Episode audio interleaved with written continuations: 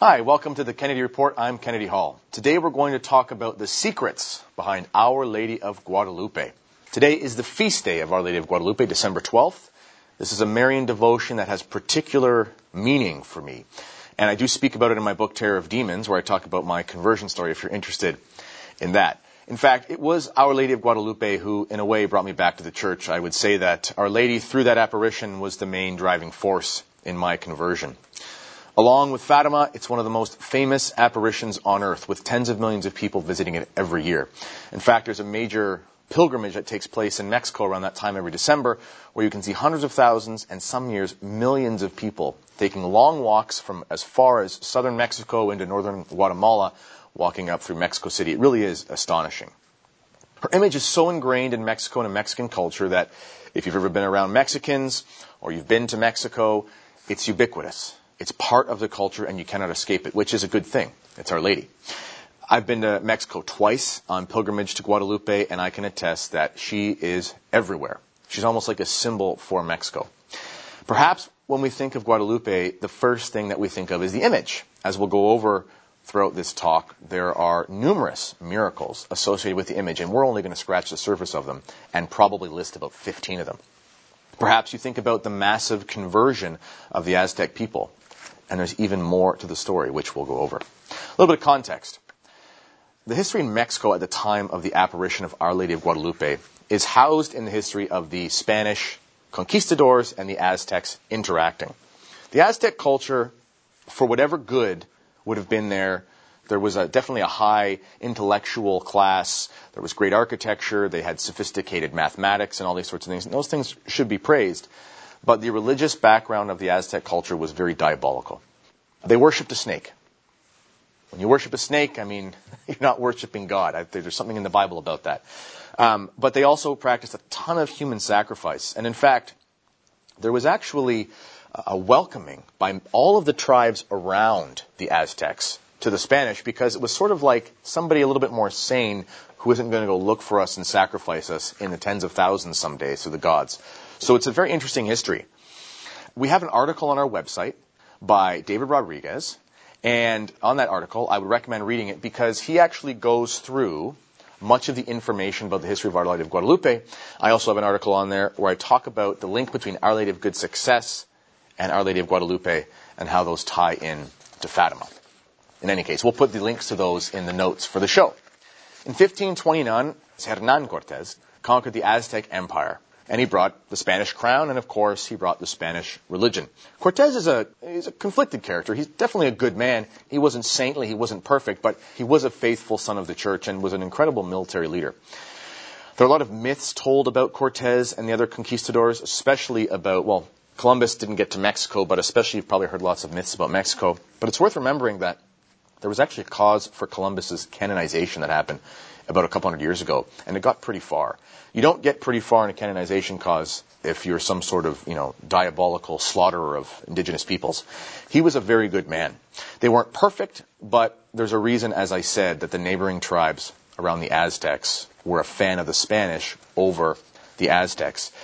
And I should probably mention here, if you know anything about Mexico, you know that there's an ethnicity or race of people called the mestizo. Well, the mestizo basically means mix. That's what the word means in Spanish. It's a mix between the Spaniards and the indigenous Mexicans. Call me crazy, but when people actually marry each other, they tend to like each other.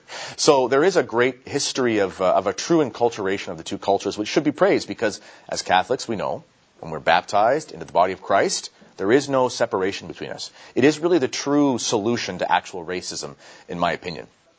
In any case, the Christians' effort to evangelize the people of the Americas, it was actually proving quite difficult. It was a very strong diabolical cult that was there in the Aztec Empire.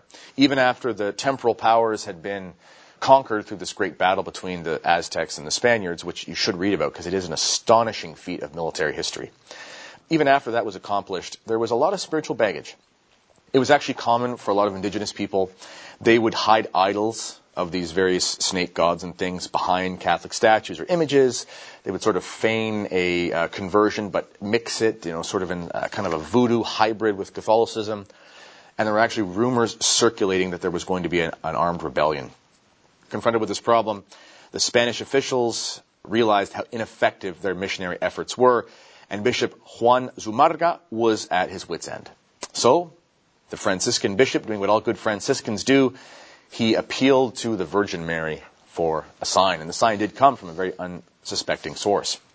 The first apparition of Our Lady of Guadalupe happened in 1531. It was on December 9th, which was actually one day after the octave, into the octave, I should say, of the Immaculate Conception, which is, of course, very important to the Franciscans. Juan Diego, who is now a saint, Saint Juan Diego, saw Our Lady the morning of December 9th, 1531. He heard sounds of sweet music, heavenly sounds coming from the top of a hill. He was astonished because he looked up at the top of the hill and he saw beautiful vegetation, flowers and so forth, birds singing, but that wasn't supposed to happen at that time of the year. He heard a miraculous voice of a woman saying, Juanito, dear Juanito, Dieguito, which is sort of like a nice way of saying, my little Juanito. When he reached the top of the hill, he saw a beautiful young girl standing in front of a beautiful cloud. It does sound a lot like the apparition of Fatima, does it not? Her appearance diffused such a bright light that the rocks seemed transparent around this precious image of Our Lady. Cactus leaves looked like emeralds, and other shrubs looked like polished gold. The vision asked him in his native tongue where he was going. He replied to the noble lady that he was on his way to church at a place that actually I can't pronounce because it's in the Aztec dialect. But then she said to him, Know for certain, littlest of my sons, that I am perfect and the perpetual Virgin Mary, Mother of the true God, through whom everything lives, the Lord of all things near and far, the master of heaven and earth. Continuing, she said to him, I wish and intensely desire that in this place my sanctuary be erected. Here I will demonstrate, I will exhibit, I will give all my love, my compassion, my help, and my protection to the people, referring to the Aztec peoples Mexico. I am your merciful mother, the merciful mother of all of you who live united in this land, of all mankind, and of all those who love me, of those who cry to me, of those who seek me, of those who have confidence in me. Here I will hear their weeping, their sorrow, and will remedy and alleviate all their multiple sufferings, necessities, and misfortune. How beautiful those words are. I think we all need to hear words like that from our Blessed Mother. We again see a consistent message with Mary over time at the various apparitions. She continues. She says, In order that my wish be fulfilled, you must go to Mexico, referring to the city, to the house of the bishop and tell him that I sent you. That is my desire to have a sanctuary built here for me. Tell him what you have seen and heard, and be sure I shall be grateful to you for doing what I ask. I shall make you happy and reward you for the service which you will render unto me. That was the first apparition. So Juan Diego went about his way, and he saw Our Lady again at the second apparition. And this actually took place in the afternoon of the same day when he returned to the hill he found the Virgin Mary waiting to receive the answer. She was expecting an answer from Juan. Distressed, Juan threw himself at the feet of the Virgin, addressing her as the beautiful lady and queen, telling her that he had given her message to the bishop, but the bishop had not taken kindly to the message. Now, before we continue, that is common in Marian apparitions, and it is actually a good thing. You, you consistently hear this, where a person who has an apparition will go to the bishop and they say no. That's good because we want to make sure and prove that this is for real and not just a psychological occurrence. He begged her to send a person of noble rank who would merit respect, he himself being sort of a lowly uh, native man in the eyes of the Spanish, perhaps. He explained that he was a poor villager, a common and humble man, and he felt not capable of taking care of this business for Our Lady. You see, he has true humility. She answered, Hear me, my beloved son, and understand that I have many servants who would willingly carry out my wish, but it is necessary that through the intervention my desire shall be fulfilled. I ask you, my son, to go again to the bishop and repeat what I have told you before. So Juan Diego goes back to the bishop on December 10th. He entreated the prelate with tears and gestures. In fact, he was so convincing that the bishop was impressed this time. He was very impressed with his sincerity. He asked Juan many questions and felt inclined to believe him. This bishop was a very good bishop. The bishop told Juan he needed some sort of sign or token in order to be convinced. Well, fast forward. The third apparition. Juan Diego went back to the scene of the apparition with the bishop's request. The third apparition took place when Juan Diego arrived at the hill of Tepeyac at sunset and found the Virgin awaiting him. He relayed the bishop's message to Our Lady, telling her that the prelate was inclined to believe him, but that he needed a sign. Our Lady obliged, and she said, Come back tomorrow, Juan, my son, you will see me, and I will give you the sign which you need. Be sure, my son, that you will be compensated for all the trouble you have gone through. This was on December 10th. So Juan was to return the next day. However, his uncle had taken sick and was extremely ill, seemingly on his deathbed. The fourth apparition takes place after missing a day, because concerned with the welfare of his dying uncle, on the day that he should have returned, Juan stayed with his uncle. He was actually looking for uh, a priest to do last rites because he was worried that he was going to die. So in an effort to evade the Virgin when he reached the foot of Tepeyac Hill because he had missed their rendezvous, Juan took another road. But Our Lady sees all things. So when he reached the east side, Mary awaited him. Shamed and frightened, he greeted her. She asked where he was going. He explained his uncle's condition and that he was quite worried. She told him not to fear any illness or anxiety, that she was his mother, and that his uncle was not going to die. Having heard these words of comfort, he followed the Virgin's instructions. She told him to climb the hill, where she had spoken to him three times. There he would find many kinds of flowers blooming, which he was to cut and bring to her. Juan knew flowers never bloomed in that rocky area, but he climbed the hill and came upon the most beautiful flowers he had ever seen. Now, as I pause here for a second, what's astonishing about these is they were a type of rose that are not native to Mexico, especially at that time of year. A heavenly perfume filled the frosty December air. He gathered the flowers and took the mantle that he put the flowers into Our Lady, who arranged them and then tied the ends of the mantle in a knot on the back of his neck. And she said, This is the sign that you are to take to the Lord Bishop. It will convince him so that he will most enthusiastically comply with my request to erect a sanctuary for me in that place.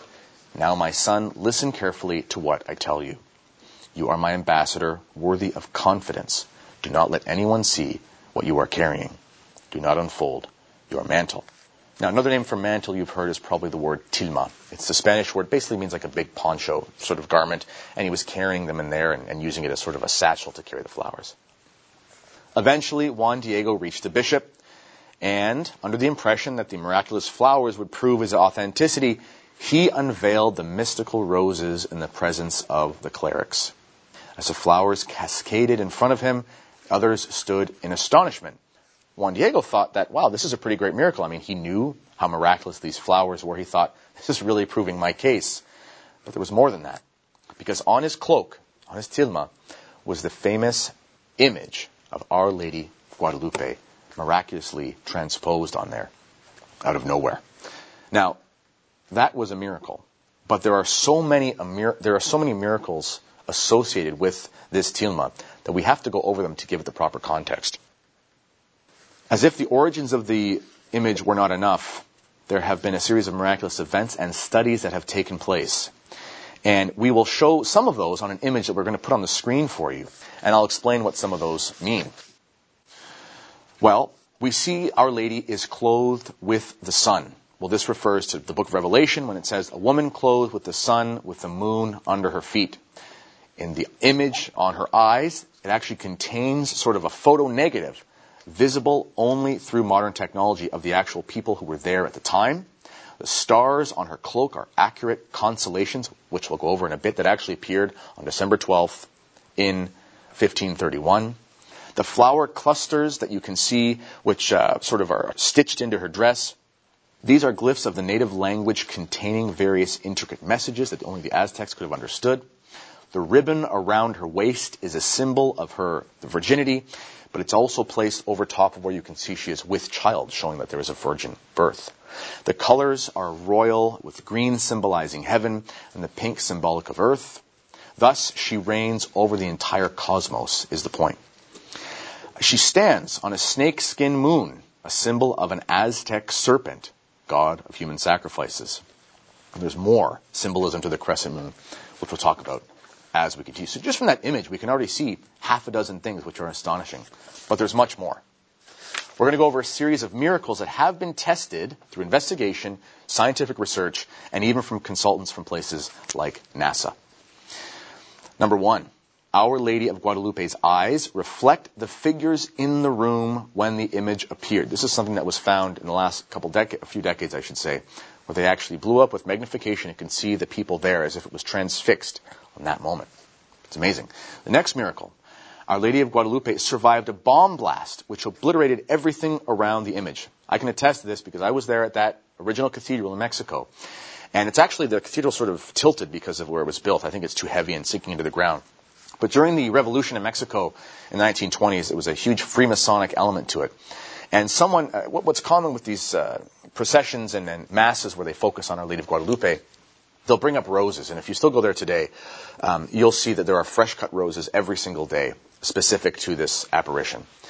And it was common for bouquets of roses to be brought up to the altar and things like that. Well, anyway, someone somehow found a way to get sticks of dynamite in this massive bouquet of roses. A massive explosion took place. Altar stones were broken. Windows were blown out in this massive cathedral. People were injured. Pews were damaged. I mean, you can, it's dynamite. You can imagine what happened. Our Lady of Guadalupe, the image was in a glass case. And in front of it was a, uh, it looks like a bronze crucifix of our Lord. And I've seen this crucifix. It was there in front, and it actually bent over in an arc and laid on top of the glass casing of the image, which was mere feet away from the roses and the glass case did not have a scratch on it. And the cross was bent over almost as if Christ was protecting his mother. It's astonishing. When you're there, it, makes you shake. It's so, so wonderful. The next miracle. The image of Our Lady of Guadalupe should have deteriorated, faded, and burned out or turned to dust a long time ago.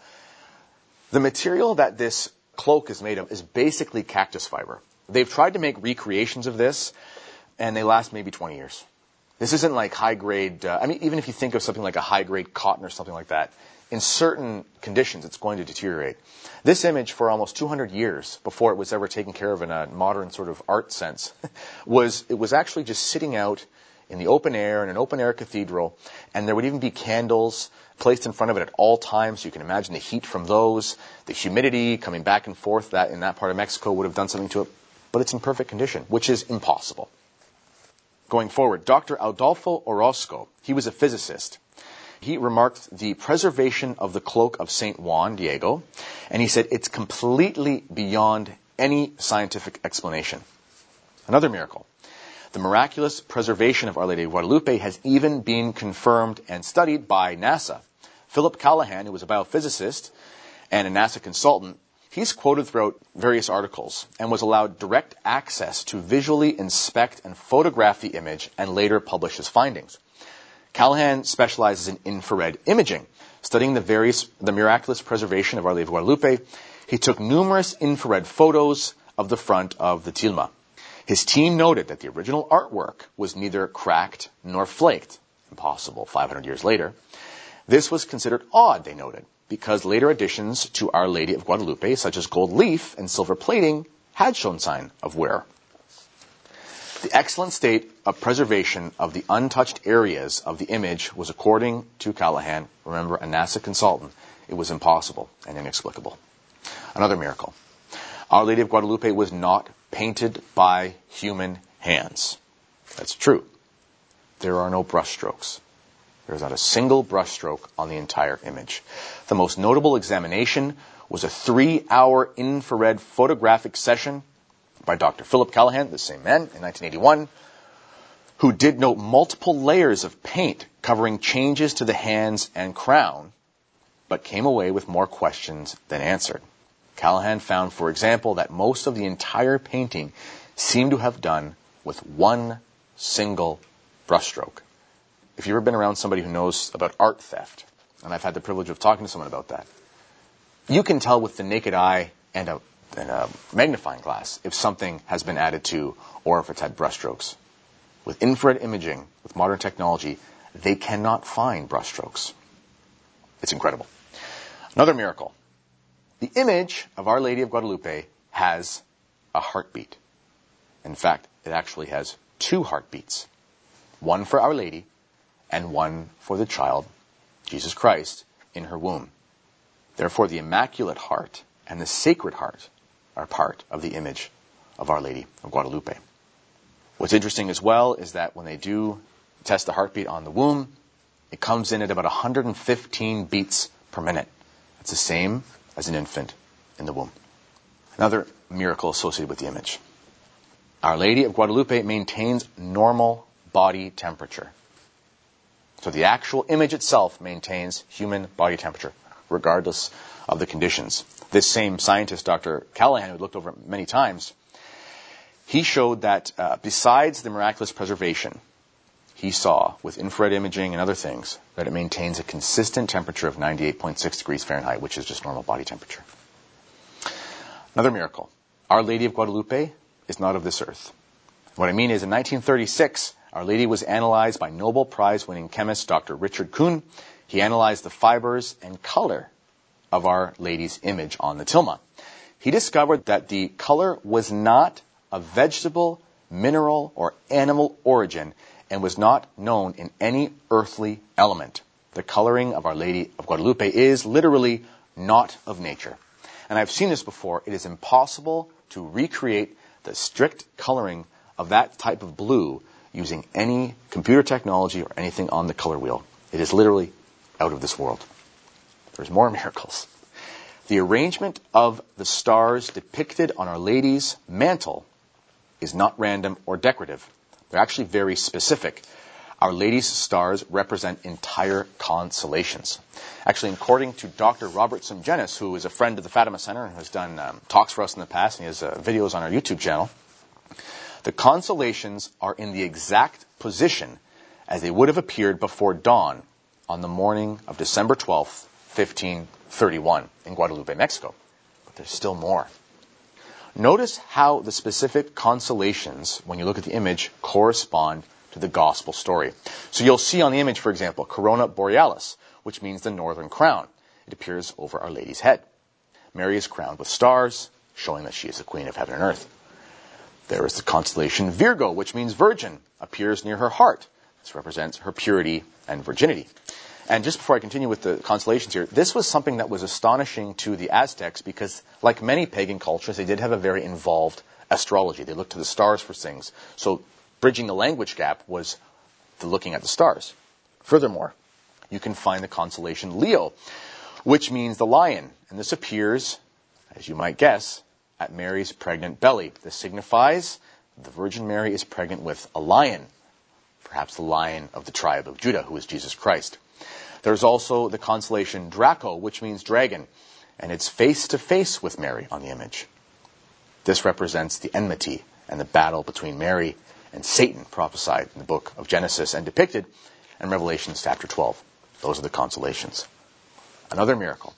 Our Lady of Guadalupe appeared at an Aztec site dedicated to the worship of Tonat, Tonantzin, sorry, Aztec word, which means our mother. So again, the, the native peoples of Mexico saw this and said, oh, it's our mother. We've been expecting her in a sense. Mary picked this seemingly unknown site on purpose. The Aztec goddess, Tonatzin, had been worshipped for decades at the very same site. Now, this place, in a sort of wonderful divine reversal, is placed to one of the most important shrines to Our Lady, which was before to a sort of pagan goddess. Another miracle. Our Lady of Guadalupe's robe uh, holds several secrets and Aztec symbols. We talked about these briefly. Have you ever noticed the floral design? Our Lady's robe is rose colored or pale red and covered with these Aztec flowers. And these are symbols of an Aztec princess, showing her royalty. Among the designs are four petaled, can't pronounce the name, flowers in Aztec in the shape of a cross. Some of these lay at the center of Our Lady's robe, across the Virgin's womb. The flower was called Nahui Olin by the Aztecs and was a symbol of the sun and fullness. It was also the Aztec sign of the divine. You can see all of the symbolism here, and it showed that Our Lady and her son was actually at the center of the cosmic order. The grouping of these symbols shows that the Virgin's baby is both divine and the new center of the universe. Now, before we conclude here, I want to read just quickly about the, because I mentioned how this will also have something to do with Islam. And there is a connection between Guadalupe and Islam, which, for those who don't know, and perhaps you've heard this, but if you don't, Fatima was the name of Muhammad, the founder of Islam. It was the name of his favorite daughter, apparently, which is one of the reasons why In fact, there are tens of thousands of non-Catholics who will go to the Fatima shrine every year because she's revered amongst the Muslim, and it's actually been a site of major conversion. Guadalupe has something to do with that. The name in the native tongue that was attributed to the image was a term that I will not try to pronounce because it is one of those many consonant long Aztec words. But in Spanish, it sounds like Guadalupe. And in the dialect of the Aztec, it actually means she who crushes the head of the serpent. Go figure. Amazingly, was, there was already a devotion to Our Lady of Guadalupe in Spain that preceded the devotion in Mexico by a couple centuries or longer. And that could never have been known to the Aztecs because it was a small devotion across the sea. We're only 30 or 40 years into the presence of the Spanish in Mexico. This was not known to them whatsoever. The most famous Marian shrine in Castile, which is in Spain, was Our Lady of Guadalupe in Extremadura. Now, this is not Our Lady of Guadalupe in Mexico, but it's the original Our Lady of Guadalupe that we'll explain. In fact, before sailing across the ocean, Christopher Columbus even made a special pilgrimage to this sign. And remember, Columbus never got to Mexico, so it's not as if he brought this with him. Many miracles and answered prayers have been attributed to this representation of Our Lady by Spaniards devoted to it. After the Muslims invaded Spain, local Christians hid a statue of our Blessed Mother during an iconoclast Islamic persecution.